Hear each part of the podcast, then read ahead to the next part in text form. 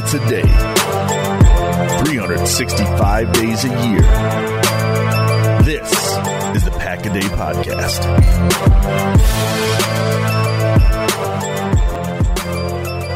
Hello, everyone, and welcome inside another edition of a Pack a Day podcast. Wherever you may be and however you may be listening, thank you for making us part of your day. My name is Nick Schmitz, and I will be your host for today. And OTAs have started now for the Packers. Day one is under wraps now, and we have day two coming up today. So we'll be breaking down some of the OTAs and taking a look at some positions um, that have been trending quite a bit in Packers news um, recently. So the biggest news coming out of Green Bay most recently is. Safety Josh Jones, who is not present for OTAs right now because he is looking to f- force a trade out of Green Bay. Um, not necessarily happy from the sounds of it. Understandably, understandably why uh, they signed Adrian Amos in the offseason and then spent a first round pick on Darnell Savage. So you go from a safety position that was so bad that he couldn't get on the field. Uh, which maybe says a little bit more about him than anything else, but doesn't look like he would be part of the safety role in Green Bay. So uh, he has. I I I don't know if he's officially requested a trade. Maybe my uh, my two sidekicks here in Jacob and Owen, uh, they are joining me today. Um, maybe they can give us a little bit more on that. But so let's start with Josh Jones. Um, I guess him requesting a trade, somewhat of a surprise, somewhat maybe not so much a surprise. Uh, it it, it, he didn't he has he didn't play well last year and when you look at again before this offseason when they really kind of revamped the safety position he was a second round draft pick and for a second round draft pick to not be to like struggle to get on the field with how bad the safety group was last year um, maybe says something about his ability to play safety. I know a lot of people kind of like him at that safety linebacker hybrid role. Um, it's you know, and right now it's unclear whether or not Green Bay is actually even interested in dealing him. Um, but Owen, your first initial reaction, thoughts to Josh Jones wanting out of Green Bay? Uh, it was something I guess I didn't necessarily anticipate it, but it makes sense. I mean, he's he's a guy that he wasn't drafted by Brian Gutekunst. He wasn't uh, he was selected before Mike Pettine got to Green Bay, so clearly there's there's no necessary there's no obligation to be, uh, you know, Brian Gutekunst and Mike Pettine have invested nothing in Josh Jones, at least as far as far as a defensive coordinator and a general manager. Obviously, he's a part of the Packers, and part of his success is their success and all that good stuff. But I mean, as far as from a, a strictly a personnel standpoint or relationship standpoint, neither of those two have that with him. So, um, you know, as you mentioned earlier, they they signed Adrian Amos, uh, likely to play that strong safety spot. I guess ideally that's probably where Josh Jones probably should play. Uh, he's a guy that when he was at North Carolina State really played everywhere, uh, and he was the uh, a big time chess piece. Uh, a very talented athlete. There's no denying that. We've seen that. Uh, but it's kind of struggled, I guess, to have to find the field in Green Bay. Uh, when he has played, he's played a lot, uh, but it hasn't been super consistent. Uh, so I mean, he has over 1,200 snaps over the past two years, but they're they seem to be in like four to five week chunks that he'll play, and then it'll kind of fade. So there's some issue there. Obviously, they drafted Darnell Savage in the first round, and uh, a clear amount of uh, defensive back investment over the past few years. Even if you want to consider guys like Raven Greene and Tony Brown making the team last year as, as undrafted free agents, or, or, Brown being picked up on waivers, and uh, you know bringing in guys like Natrell Jamerson and Will Redmond, who have also been former draft picks uh, by other teams. So uh, Green Bay clearly looking to continue to add competition to the defensive back room, and Josh Jones doesn't really have a spot. Uh, and it's not due to any lack of physical talent or ability or anything. It just seems to be he's never really had a consistent position in Green Bay.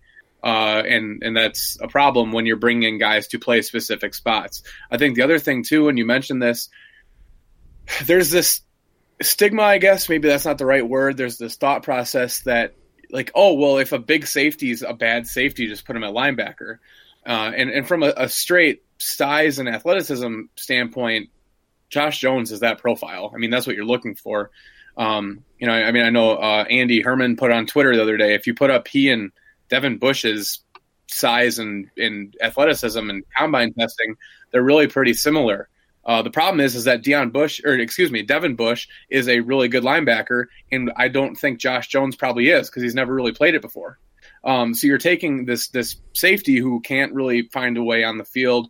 Um, like I said, whether it's a, a mental thing or, or, a coaching thing, or he's in the doghouse, whatever the case may be, physical talent is not the issue. But but finding this guy, uh, you know, he's a safety that can't play safety, uh, and asking him to play linebacker, theoretically it works, and Madden it works, um, you know. But a lot of these guys, these quote unquote money linebackers like Dale Buchanan or uh, you know, we've seen the Redskins do it with Josh Harvey-Clemons or, or Mark Barron. Really, they play linebacker uh, because they're not good safeties. Otherwise, they would play safety.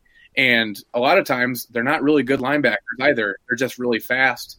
Uh, so you kind of take the good with the bad. So um, I'm gonna get off my soapbox and let Jacob talk. But that was that's my kind of thought. Is that I don't know if if the um, like I said, it works in Madden, but I don't know if the the path to success for Josh Jones was as clear as maybe Twitter makes it out to be.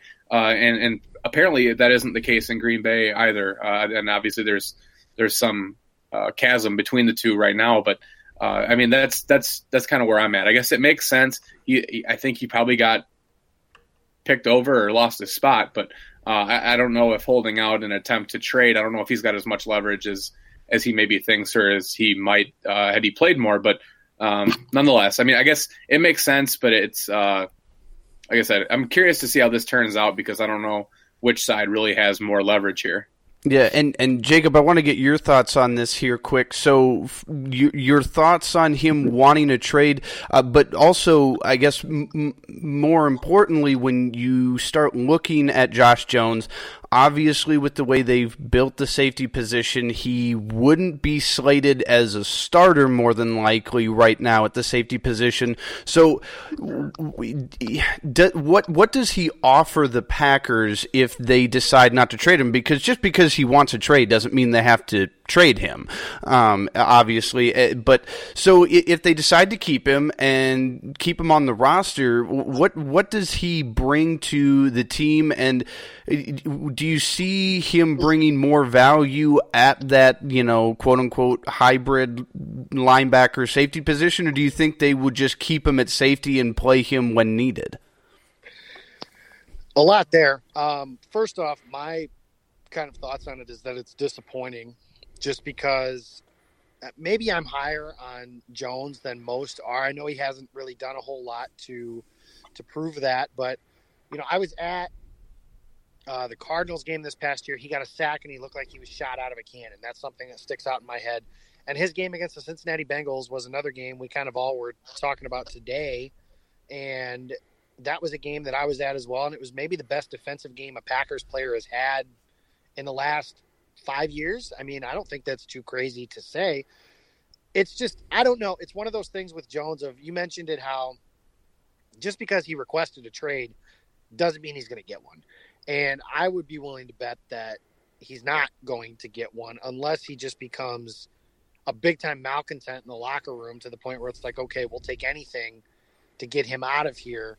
Uh, similar, not quite the same situation, but similar to what they did to Ty Montgomery was just taking anything they could to get him out of the locker room. They had to at that point. Uh, but I don't know if they're going to trade him. I don't know what all you can get for him. I know there's obviously been some suggestions, but with him being a second round pick and the level of athlete that he is, which Owen kind of mentioned, is it worth like a fifth round pick? I mean, realistically, and that's probably what you're looking at in a best case scenario as far as what Jones would bring back in a trade, or like a kind of like in what is it in basketball? They do the bad contract for bad contract swap. This in football would be like, you know, the the didn't work out draft pick for another didn't work out draft pick, looking for a change of scenery kind of thing. I tend to think that Jones provides at least some value from the standpoint of put him near the line of scrimmage and make him, you know, do think he can be a specialty kind of player. Now he's got a lot of things that he's got to clean up in terms of his game. Like I, I read a stat today that he was flagged twice for offsides on a kickoff last year. there were like 13 penalties all season called on kickoffs like that. So that's crazy to me that that's even possible. And you can't even run up to the ball anymore. Right. Yeah. I didn't. I didn't even think about that. That makes that stat ridiculously, insanely stupid. Yeah, I mean that part's frustrating. You know, the other part that's frustrating is I know that draft it gets a lot of a lot of talk because the Packers took Kevin King instead of T.J. Watt. Now I'm not going to rehash that, but they also took Josh Jones instead of Juju Smith Schuster. Uh, somebody somebody argued Alvin Kamara was picked a couple picks later. I I mean Kamara is a great player. I just don't think that he would be as good having played Mike McCarthy's system the last couple years. But Jones hasn't panned out.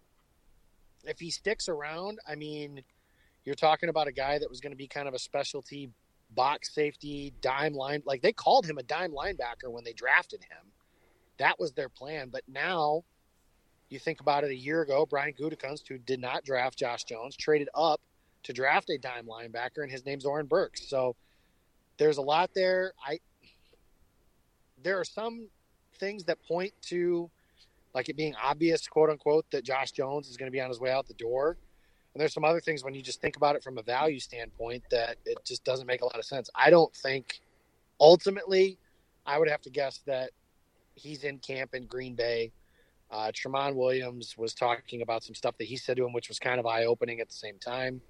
Um, but yeah, it's it's frustrating because you know it always seems to be something with him. You know, last year when Kentrell Brice was starting over him, he started athletes. If you're listening to the show, and please, I'm sure you all are, stop tweeting.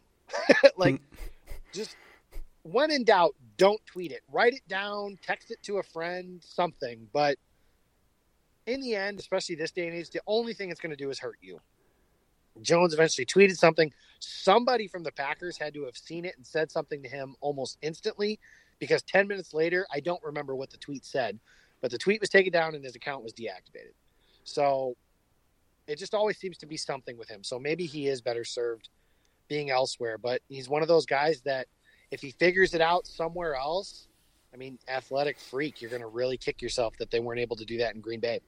Yeah, and well, it, you know, the one thing though that we know for sure, what we saw from Gutekunst last year is if he presents himself as enough of a problem in the locker room for how little he has done, I don't think Gutekunst is going to have any problem shipping him out of Green Bay, which um, can be a blessing and a curse in the sense that you've got no problem getting rid of somebody that doesn't want to be there. But like you guys have mentioned, he seems to be a freak athlete, and you know, you'd really maybe like to give him a second year in in this new defensive system, and you know, another just a year under his belt. I'd like to see him stick around if at all possible and see if he can develop. And if, if after this year it's just it's not working, you know, maybe it is time to move on. But I personally would really like to see him back in Green Bay, uh, you know, for at least one more year. Well, and it's really been interesting too, because like if you just look at the sheer number of safeties that Green Bay like played last year, I mean they had what they had Ibrahim or Ibrahim Campbell, uh, Kentrell Brice obviously was there, Raven Greene played. Uh, I mean, Eddie Jermaine, Jermaine, Whitehead, Eddie Pleasant. I mean, there's Tremont a lot of Williams. Guys, there's a lot of guys, um, and really, like none of those guys should play over Josh Jones. Um, obviously, they play different roles. I'm not, you know, implying that, but Josh Jones is more physically talented than any of those guys. I mean, I think Josh Jones is a, I would venture to say, a top, I don't know, three to four percent like NFL athlete like he's a big dude who's really fast and he's really freaky twitchy. That doesn't always make you a good football player, though. Um, and, and, we've seen shades of it, like Jacob said. I mean, against the Bill, the the Bengals last year, he was very good, and he's one of those guys that he'll always receive chances because he's got all the tools. I mean, potential can get you fired, but potential is is you know a lot of people don't have it. So I mean, like he's one of those guys that you wonder, like, and they mentioned it. You wonder. I, I, I put the take out there. Oh, well, oh, Baltimore wants to trade Tim Williams for him. Okay, I'll drop the paperwork. You know, like it's just, I mean, the example of guys that really haven't worked out how you thought they might uh, in multiple spots. But I mean, he's a guy that is that as long as if if he gets his stuff figured out, I mean, he's what 22, 23 years old. Clearly, none of us have ever said or done anything that we didn't mean at 22 or 23 years old, or that looks back on and and thought was foolish. Uh, if Tramon Williams can get to him, if these veterans can kind of rein him in uh, and kind of get his head back on straight, if that's the issue, um, you know, then he's certainly a guy that can help this team. Uh, but it's got to come together, and I mean, I think that's something that we just haven't seen consistently enough. Absolutely. Well, we'll. Uh, who who knows how long it'll be till we find out the ultimate fate of Josh Jones, but uh, hopefully he's sticking around. So, well, let's move on to OTAs. They're officially underway now. Um, yesterday was the first day of OTAs, and um, some there's one notable player, truly uh, notable player that was missing from OTAs yesterday. That's Davante Adams. Uh, right now, we're not totally sure um, why he didn't uh, practice yesterday, but like we were all talking before the show, this is kind of a no big deal at this point. Correct? It's it's OTAs as much as we would love him to be out there working with the team as, uh, until he's not practicing come training camp in July, uh, it, should Packer fans be worried at all that Davante Adams didn't practice yesterday? Nope. It's the I like the way Owen said it before. It's the fourth preseason game. It's just like three weeks long, so it's important for the guys who are new. Maybe a little more important for the veterans this year because they're learning the system. But something we got to remember is there are portions of this part where the veterans in recent years haven't participated anyways. Like Brian Bulaga, Aaron Rodgers, players like that. I think it's the mini camp that Mike McCarthy typically excused them from. But yeah, I mean, Davante Adams rolls out of bed and is a top five receiver in the NFL. So I'm not too concerned about him having only if it nags. I mean, if it's a nagging injury, we talked about it the last time we all met up. That I mean, the Packers have one proven wide receiver on their roster at this point in time. So that's the scary part is we're kind of learning early that maybe having you know one wide receiver like that on your roster wasn't necessarily the best idea. Yeah, well, right. And and that's I mean that's why you don't play him. I mean if he's not 100, percent I mean if he's got a hangnail or if he's got you know a, a turned his ankle yesterday because he was on the sidewalk and part of it rolled off. You know, like anything that's not 100 percent good to go, he doesn't need to play because literally every other receiver on the roster needs more reps than Davante Adams does. So if that's if that's what it takes, is that I'm only 92 percent. I really don't feel like going today. I don't have to go today. Um, you know, it's, it's, not going to be. There's no adverse effects to me not practicing. I mean, I, that's it's like I said, it's fine with me. If Reuben Foster tore his ACL, Tyler Kroft broke his foot. Those are problems in OTAs. Sitting out the first day, but you're there, not a problem at all. Well, and that's kind of how I, I, that's the way I looked at it. But just letting Packer Nation know, just because he's not there, you know, nobody nobody needs to freak out. Not saying anybody is freaking out, but just in case you're one of those people out there that's kind of worried about him, um, it'll be fine. So two more things from OTAs that I that I wanted to kind of direct at you guys. So um, now, granted, this was put out as the first play of 11 on 11 drills um, from Rob Demovsky. Um, obviously, Adams wasn't there, so the two starting wide receivers were Geronimo Allison, which I don't think any of us find as a surprise that he would be the number two, moving into that number one with Adams out. But then um, Marquez Valdes-Scantling was the number three. Um, I know there's kind of been a debate as to whether MVS or EQ should be that three. Ultimately, they're probably close enough right now that the gap between which one's three and which one's four isn't really that large but does it to to you guys and and Owen I'll start with you does it does it mean anything to you that MVS got the nod necessarily for the very first 11 on 11 snap over over EQ I'll tell you what. If Mike McCarthy was still the head coach, then yeah, Um, you know, we we just don't know. I mean, this is the first time that we've seen a Matt LaFleur offense in Green Bay. He talked about it after practice. He said the wide receiver room's like putting together a basketball team. You're just trying to find the guys with the different skill sets. We don't know exactly where he wants the guys yet. We don't know if he's going to play Davante in the slot more. We don't know who he wants. Does he want a big slot? Does he want a quick guy? Does he want big dudes outside? Is Valdes-Scantling going to play the Julio spot like he did in Atlanta? There's the big speed guy on the outside.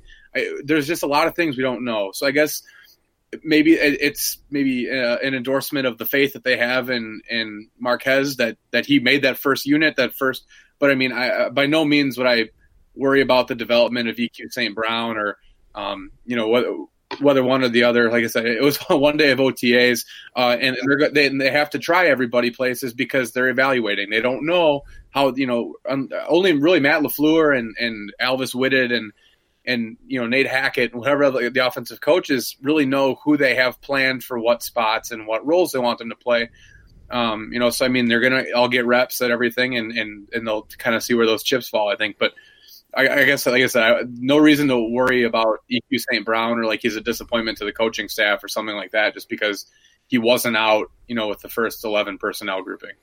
And so, Jacob, I want to give you the flip side of the ball here. So, um, the two starting corners were Jaire Alexander, which I don't think any of us find as a surprise. Um, but the other one was Tramon Williams. Now, again, Owen kind of mentioned, you know, it's, you know, new coaching staff. Now, obviously, Mike Pettine is back from last year. But do you, do you, Jacob, see Tramon Williams being a number one or a number two corner starting the season, or do you expect somebody else to step in there and play on the other side of Jaire Alexander? Um, well, you know, I'm reminded like when Mike McCarthy was still the head coach that Davon House was a starter last year in OTAs, and it took about two seconds for Kevin King and Jaire Alexander to end up in the starting lineup. So Tramon Williams is a better player maybe right now than Davon House ever was.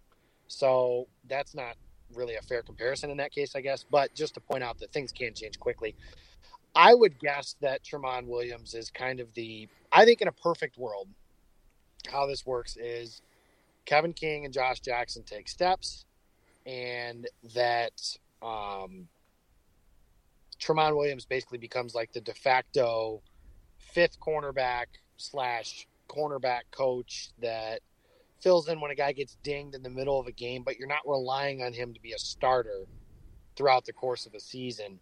So I would I would be willing to guess that's how the Packers want it to work as well. From what I read today, it looks like Kevin King was doing individual drills and everything like that. So maybe they're working him back slowly. You know, we're going to learn more, a lot more, when training camp starts. Um, and not only as training camp starts, but as some of these preseason. You know, everybody points out how oh the preseason's terrible, the preseason doesn't matter, and I get it. You know, I want to sit down and watch Aaron Rodgers throw passes to Davante Adams too, but there are some things about those games that are beneficial. It's just not to the players that you know the casual fan's going to be watching on Sunday afternoon. So they don't give a damn. Well, maybe Owen does, but they don't give a damn if Alex Light's footwork is better or you know something like that that matters to those guys. That's why I think that you know even though it's horrible when someone like Jordy Nelson has a torn ACL in the preseason that I've always thought it was a necessary evil, especially with the limits that you have on padded practices, time with these players, anything like that. I think the preseason is a necessary evil. And it's for stuff like that to bring this thing whole whole thing full circle. Does Tramon Williams need to play in the preseason? No. Do games like that help you figure out hey, is Josh Jackson still really grabby with his hands? Is Tony Brown has he taken a step from last season? How's Jaire Alexander look uh, outside and in the slot because we've kind of played him in both of those spots. That's what those things are for, and I think a lot of that stuff will sort itself out as the games get started. The good news is, you know, last year I remember the opening game against the Bears. The starting corners were Kevin King and Tramon Williams. And then eventually he kind of used Mike Pettine used Josh Jackson to take away Trey Burton and Jaire Alexander to take away Tarik Cohen.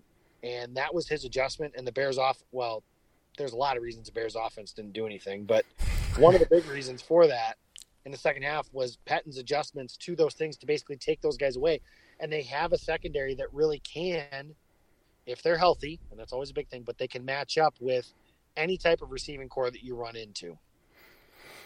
Absolutely, and I, I think we can all agree that you know, as, as interesting as some of this stuff is, again, right now it's day one of OTAs. We're not putting this isn't we're not even to training camp or preseason games. This is all just hey, they're running drills and these are the guys that are out there. So it's not like it's not like you said, Jacob. It's not like things can't change quickly, and I'm sure that that things are going to look a lot different come July for training camp. Well, and I mean, like someone like Tremont Williams, the first day of camp is the perfect day to trot him out there as a starter, because is there another corner on the roster that's above like 25 years old? I mean, like in all reality, Tremont Williams is, and they talk about this, and, and people, you know, want to like wax poetic about it. Tremont Williams is a professional football player and he's known how to prepare like one for a long time. I mean, it makes me feel old every day. Yeah, well, he's the one that had the pick six against the Falcons in the playoffs back in what 2010. I mean, like he's been a high level professional for a very long time. He knows how Mike Pettine wants stuff done. He knows how the defensive backs coach wants stuff taught, and he's a perfect guy. And like Jacob said, to be by the end of the year, he's a player coach and he's a guy that can help help the younger guys with those little things. He can be a bit of a mentor. He can be a bit of a a position coach who can also step in and and you're not I mean he's not going to set the world on fire, but I mean he's a guy that you can count on and depend on. And when you've got a ton of guys who are learning this scheme for the first time that really haven't done it a ton, uh, having a guy out there who's going to do it the right way, how they want it done, and and do it lead by example. That's who you want. Um, just one quick comment, uh, like you guys were talking about with the preseason stuff. The casual fan complains about preseason games, and they don't care about you know guys 30 through 90 on the roster, right? The problem is is that when deep in the year, when guys are getting called up from the practice squad and guys are hurt and guys are playing a lot, and they're like, yeah, well, these guys stink. Why do they have them?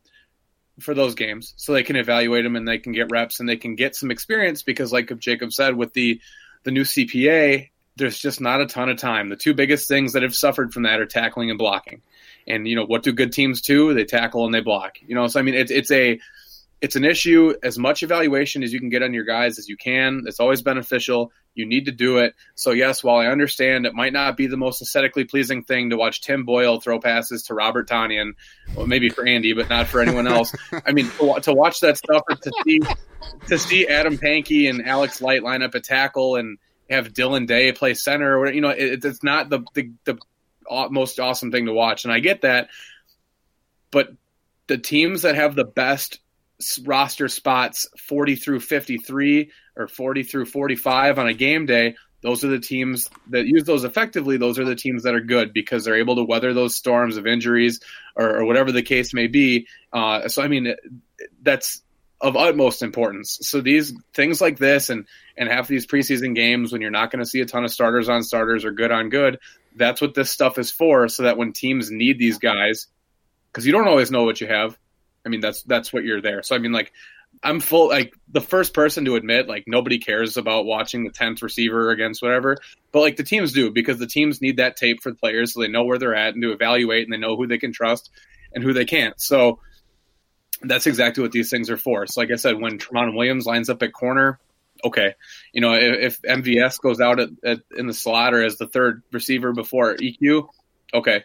I mean, you got to try it all out because otherwise you don't know what it looks like. Absolutely. And, you know, like you were saying, people may not care about these matchups, but you know, fan favorite Jake Kumerow probably doesn't make this roster at all if it's not for those preseason games and for his ability to show what he can do. So, um, on the higher end of things, Sam Shields doesn't make the Super Bowl roster without what he did in that preseason, and he was assignment sure and sound to the point where the Packers. Everybody kind of forgets like yes, Tramon Williams was a high level player. Charles Woodson was Charles Woodson. But the Packers, those were their two corners, and that was it. Like Sam Shields was an unknown that they just threw out there, and we were kind of like, "Who the hell is that guy?" Turned out to be one of the most important players on that Super Bowl run. Absolutely. Well, so I want to segue here into our last quick topic. Um, it is uh, the trendy thing, I guess, on Packers Twitter right now, which is um, what to do with uh, Trevor Davis. Um, I know you guys have thoughts on this. Um, I have had my opinion. Well, I've had my opinion go back and forth on Trevor Davis over the last couple of days, but uh, so it's been going around Twitter. Uh, I'm sure many people have seen it if you're on Twitter. Uh, what do you do with Trevor Davis? Do you keep him as a six wide receiver? Uh, the two main arguments are he is a great return player, great punt returner, great kick returner. We've seen that. Um, but the flip side is, as far as a wide receiver, he hasn't really shown a whole lot of ability to be able to play the wide receiver position in Green Bay. So the argument kind of comes down to do you keep him as a six wide receiver and move on from somebody like Kumerow? Because I can't imagine that they would keep seven wide receivers. Um, and we even talked about the last time whether or not they would even keep six wide receivers. So um, where do we land on Trevor Davis? Is Trevor Davis worthy of a roster spot simply because he can return kicks and punts, or does he need to be able to do something beyond just returning kicks and punts? J- Jacob, what what are your thoughts on Trevor Davis and if he makes the roster? Yeah, your your back end of that receiver, really your back end of any room, save for like quarterback, and that's really it. I mean, it's really just kind of your value on special teams and what can you bring, you know, to that phase of the game because, you know, that was kind of the thing where, uh, if you guys remember, when James Jones was released from the Giants, it was because he was their fourth receiver that time in that time frame, and he ended up signing back in Green Bay after that. Uh, but it was he didn't play special teams, and that was one of the biggest reasons that they released him was because he was a back end of the receiver room and brought little to no value on special teams. So that's why they cut him. As for Davis specifically, I know a lot of people have decided it's funny to me how narratives just kind of catch fire even though they're not accurate. Uh, yes, okay. Trevor Davis caught a punt in the literal end zone once at Soldier Field against the Bears. Yes, that happened. And yes, that was bad. And we all remember it. And yes, he fumbled against the Titans his rookie season. And he had one more fumble that year, which I don't really remember. But he's not a fumbler.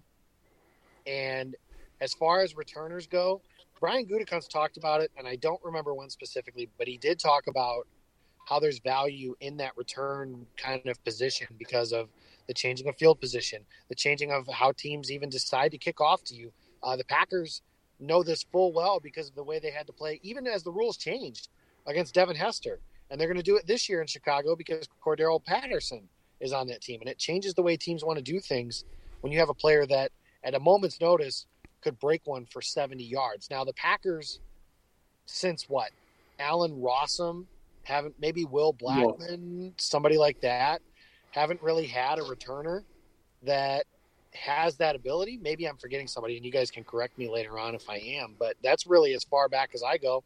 And Alan Rossum was on the team 20 years ago. I mean, that was a long time ago.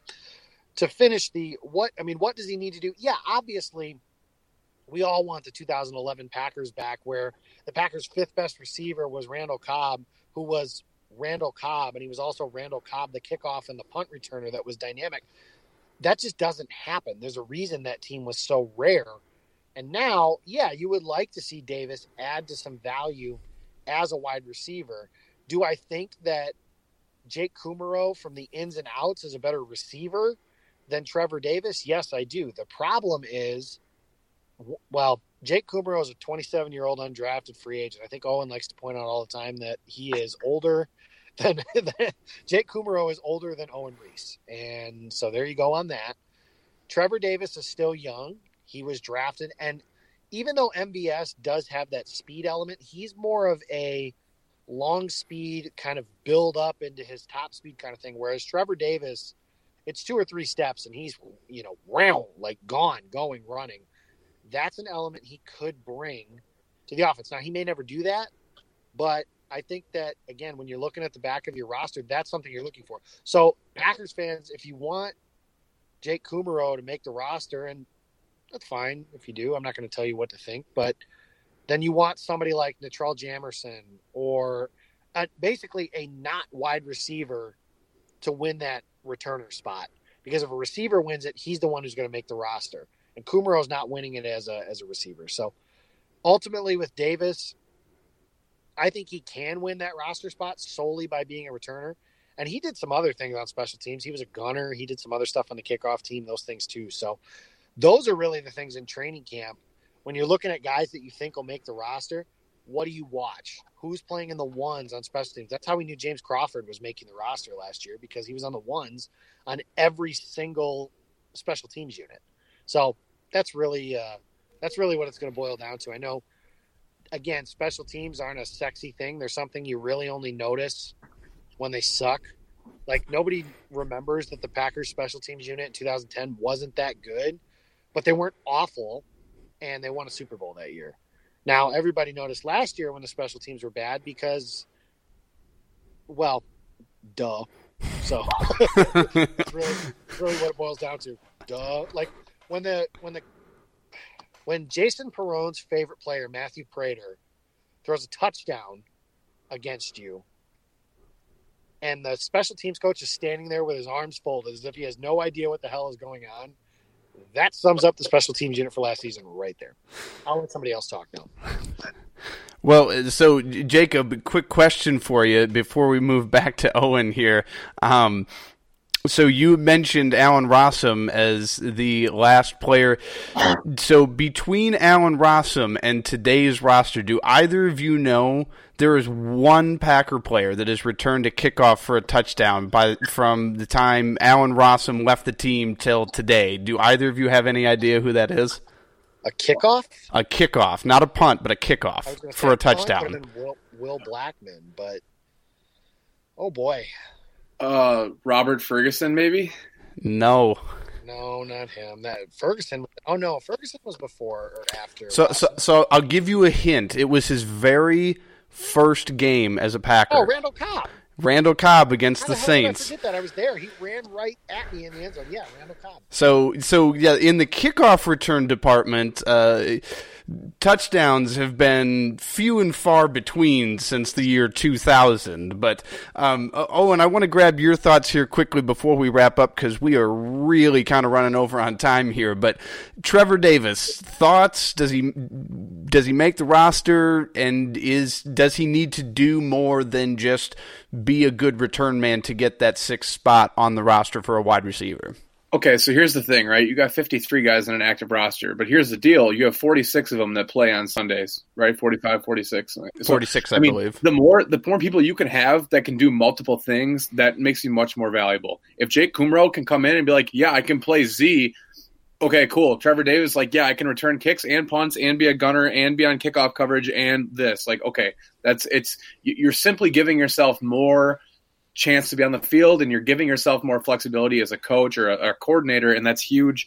Um, can you be only a returner and have a spot on the roster? Yeah, I didn't think you would have to tell Green Bay Packers about having someone like I don't know Desmond Howard not be a receiver and be on the roster to kick return. Like, I understand we're not in 1996 anymore. Don't get me wrong, but like, there's certainly a spot for that. I mean, it, kickoffs aren't the same. I get that, but like, you don't need. Especially this is a team that has Jimmy Graham and now Jace Sternberger and Robert Tonyan, who is a college receiver. Like you're not trotting out like Kyle Brady to go like be your tight end, and you're not asking some dude that runs like a four nine to to spot to split out and, and play in the slot. I mean, you've got. Do you need five wide receivers if you've got one in Jimmy Graham, basically, or Sternberger. So, I mean, at that point, if your fifth guy is like, yeah, well, he's going to be a kick returner and a gunner and a punt returner, like that means more to the roster than, oh, God, they got to put J'Mon Moore on the roster because they drafted him last year. Like, okay, and J'Mon Moore is going to play like one spot and not get a ton of reps. I mean, like you've got however many reps in a game, and if a guy can be on the field for 35 of them rather than seven of them, you know, numbers don't uh, just keep it easy. Don't overthink it. So I mean, I don't know. I mean, I think like I said, if you're a Packer fan and you're you're rooting for Jake Kumerow, I think you also got to be cheering for someone like Natrell Jamerson, or or if I don't know if they're going to try like Dexter Williams or someone like you know another like like Jacob said, a non wide receiver to be the primary kickoff returner.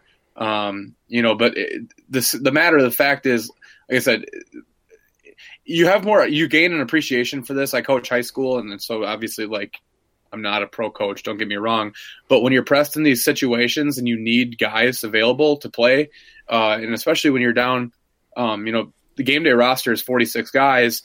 We have like 25 varsity players. You know, at the high school that I coach at, realistically, so you're like, who do we have who can do more? Um, and you know, and those guys become more endeared to you as a coach, not because they're better players, but because they can do a lot. So I mean, it's in in the reality of, like I said, this isn't it's not always Madden, and you can't just do stuff because you want to run four verts all the time and you want every every good receiver on the roster. It's there's more stuff to it. I guess and, and is Jake Kumerow a better wide receiver than Trevor Davis? Absolutely. I mean, J'Mon Moore might be too, but they can't. J'Mon Moore, we saw, like I said, fumbled a, a punt return or a kick return against the Jets last year. Uh, obviously, attempting to do more to be more valuable to be on that spot. But um, so, I mean, that's the biggest thing. Is and really, if you disagree with like roster slot number forty-five, you're probably doing okay because I think there's a lot of guys that some teams that fans have bigger issues with than than roster spot twenty. So, I mean, it's Trevor Davis is probably not the molehill that that Packer fans thinks it is, but um, you know, it, it is what it is. It's the, simply put, the more you can do, the best ability, the best ability is availability, and the more you can do, the harder it is for coaches to take you off the field, the more valuable you are. So, I understand the folklore with Jay Kumerow, who is older than I am. You're right, um, but I mean, like it's ultimately Packer fans were mad because Donald Driver wasn't on the active roster because who was the uh, uh, Ross uh, receiver. Jeremy Ross. Thank you. It was on the roster because he was a kick returner. And everyone's like, oh, Donald Driver's earned the right to be on the roster, uh, be on the active roster. I was like, oh, well, is he a better receiver than Davante or Jordy or, uh, you know, Geronimo Allison right now? Well, no. Okay, well, can he return kicks? No. Can he play on special teams? No. Okay, then, like, where do you want him to play? So, I mean, the reality is you can keep him on the 53 or whatever the deal is, but uh, come game day, there's decisions that need to be made, and, and it's based on who, who can do more. So I mean, Trevor Davis is that guy right now until the Packers trade one or, or sign one, or or maybe Darius Shepard does that, or whatever the case may be. But until someone does it better than him, while Packer fans might not like it, there really isn't an alternative. So I don't know. It is what it is, I guess. You, know, it's funny, and, and I think both of you have spoken to something for me personally. I am a big fan of Kumerow. Jacob, I know you know that. Um, and you know when you guys it's one of those things I, have I've kind of tried to live by this when you think something say it out loud and if it may if it's as dumb as it is in your head when you say it out loud it's probably dumb now that you guys have said this out loud it makes much more sense to as as you know, as hard as it is to, to think, it makes more sense to keep Trevor Davis at this current moment in time than Kumerow if, if it comes down to that. So, as much as it pains me to say, um, I, I want Kumerow to make the team, but I guess, like you said, it is what it is, and I'm all about doing what. I, I would rather have the Packers keep somebody out necessarily like if it's better for the team. So that's that's my whole spiel. We're way over on time, guys. So let's wrap this up here real quick. Uh, Jacob, Owen, thank you guys for joining me today. Really appreciate the time. Um, Owen, if people want to follow you, how can they do that? Uh, they can follow me on Twitter. It's at Riese Draft. It's my last name and the word draft, R I E S E. Um, you know, follow me for hot takes, uh, I guess. Um, and I mean, just like I said, it's follow me on Twitter. I don't have a ton of stuff coming up. I'm starting to watch some 2020 draft guys because I lack social life. But uh, outside of that, uh, yeah, just come for the jokes and, and come for me being angry uh, about what most Packer fans think. But it doesn't come from a place from anger. I just uh, am an old man. Um, not older than Jake Kumerow though, uh, yelling at people from my lawn. So, uh, did you know he's the Bosa's cousin too? Yes, so that was. I, I, believe that was one of like the major talking points when sports shows ran out of stuff to talk yeah, about. Man. So, um, and and Jacob, if people want to follow you, how can they do that? Uh, it's at Jacob Westendorf. You can also follow Owen for him complaining about stupid questions that are asked. So that's something I personally appreciate about it. But uh, yeah, uh, I do some stuff for Dairyland Express. I'm kind of taking a bit of a hiatus just because there's not a whole lot to talk about, and I don't want to put out crappy content just to put out content. So uh, that's kind of where I'm at with that now. You can also uh, let's see now this time of year it's May, so my youth baseball team, the New York Yankees, my soon to be born daughter. That's really what I talk about. Oh, go Bucks. I'm rooting for the Bucks for the uh, for the NBA Finals here. So free the deer. Yeah, I, I, I th- I'm, I'm assuming we have a lot of listeners that are rooting for the Bucks, so hopefully that'll turn out well. And uh, w- one last quick thing before we wrap up here: um, any food arguments that you guys have been a part of since the last time we talked? I know the last time it was ranch. Any anything new in that realm? No, but I'm still mad at Ross. Yeah, I don't know. Keep Jake Kumerow so that Joey Bosa wants to sign with the Packers.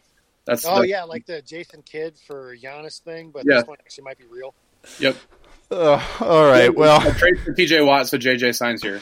There we go. Maybe the Packers can sign Gerald McCoy. all right. Well, Uh, uh, well, all right. Well, so uh, all jokes aside, we're, we're out of time, guys. Thank you so much for listening to the podcast. Make sure you like and subscribe on your favorite podcasting platform. Make sure to follow the podcast on Twitter at Packaday Podcast. I am your host, Nick Schmitz. You can follow me on Twitter at SportsSchmitty. We look forward to the There's next no point. He never tweets. and and Jacob is not wrong except for when I tweet at him stupid things about like when Jake Coomer will be the number two wide receiver on the roster. So um, with that, we are out of time. Make sure you guys tune in tomorrow for more great coverage on OTAs. Thanks again for listening, everyone, and go Pack Go.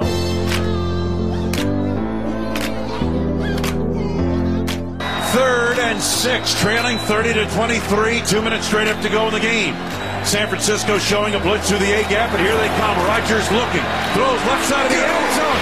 Yes! Touchdown! Davante Adams, left corner of the end zone from Aaron Rodgers. 16-yard touchdown pass. The Packers an extra point away from getting this game tied.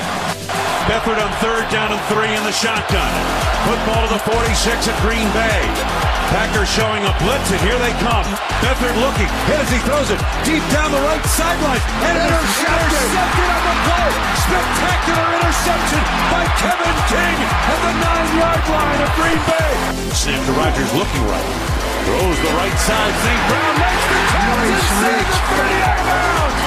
Oh, he reached back to gather it in, using all 6'5 of his frame. Tumbled out of bounds inside the 30 of the 28-yard line. Snap to Rodgers, looking downfield, throws the left side. Davante's got it, out of bounds goodness, what a throw and catch! Again, they beat Maven down the left sideline. Hunter Bradley the snap. J.K. Scott down on one knee, arm extended. Here it is. Placement made. Kick is up. It is good. It is good. Mason, Crosby, delivers the dagger. One week after his worst day ever, he delivers the dagger tonight. And the Packers win 33 to 30.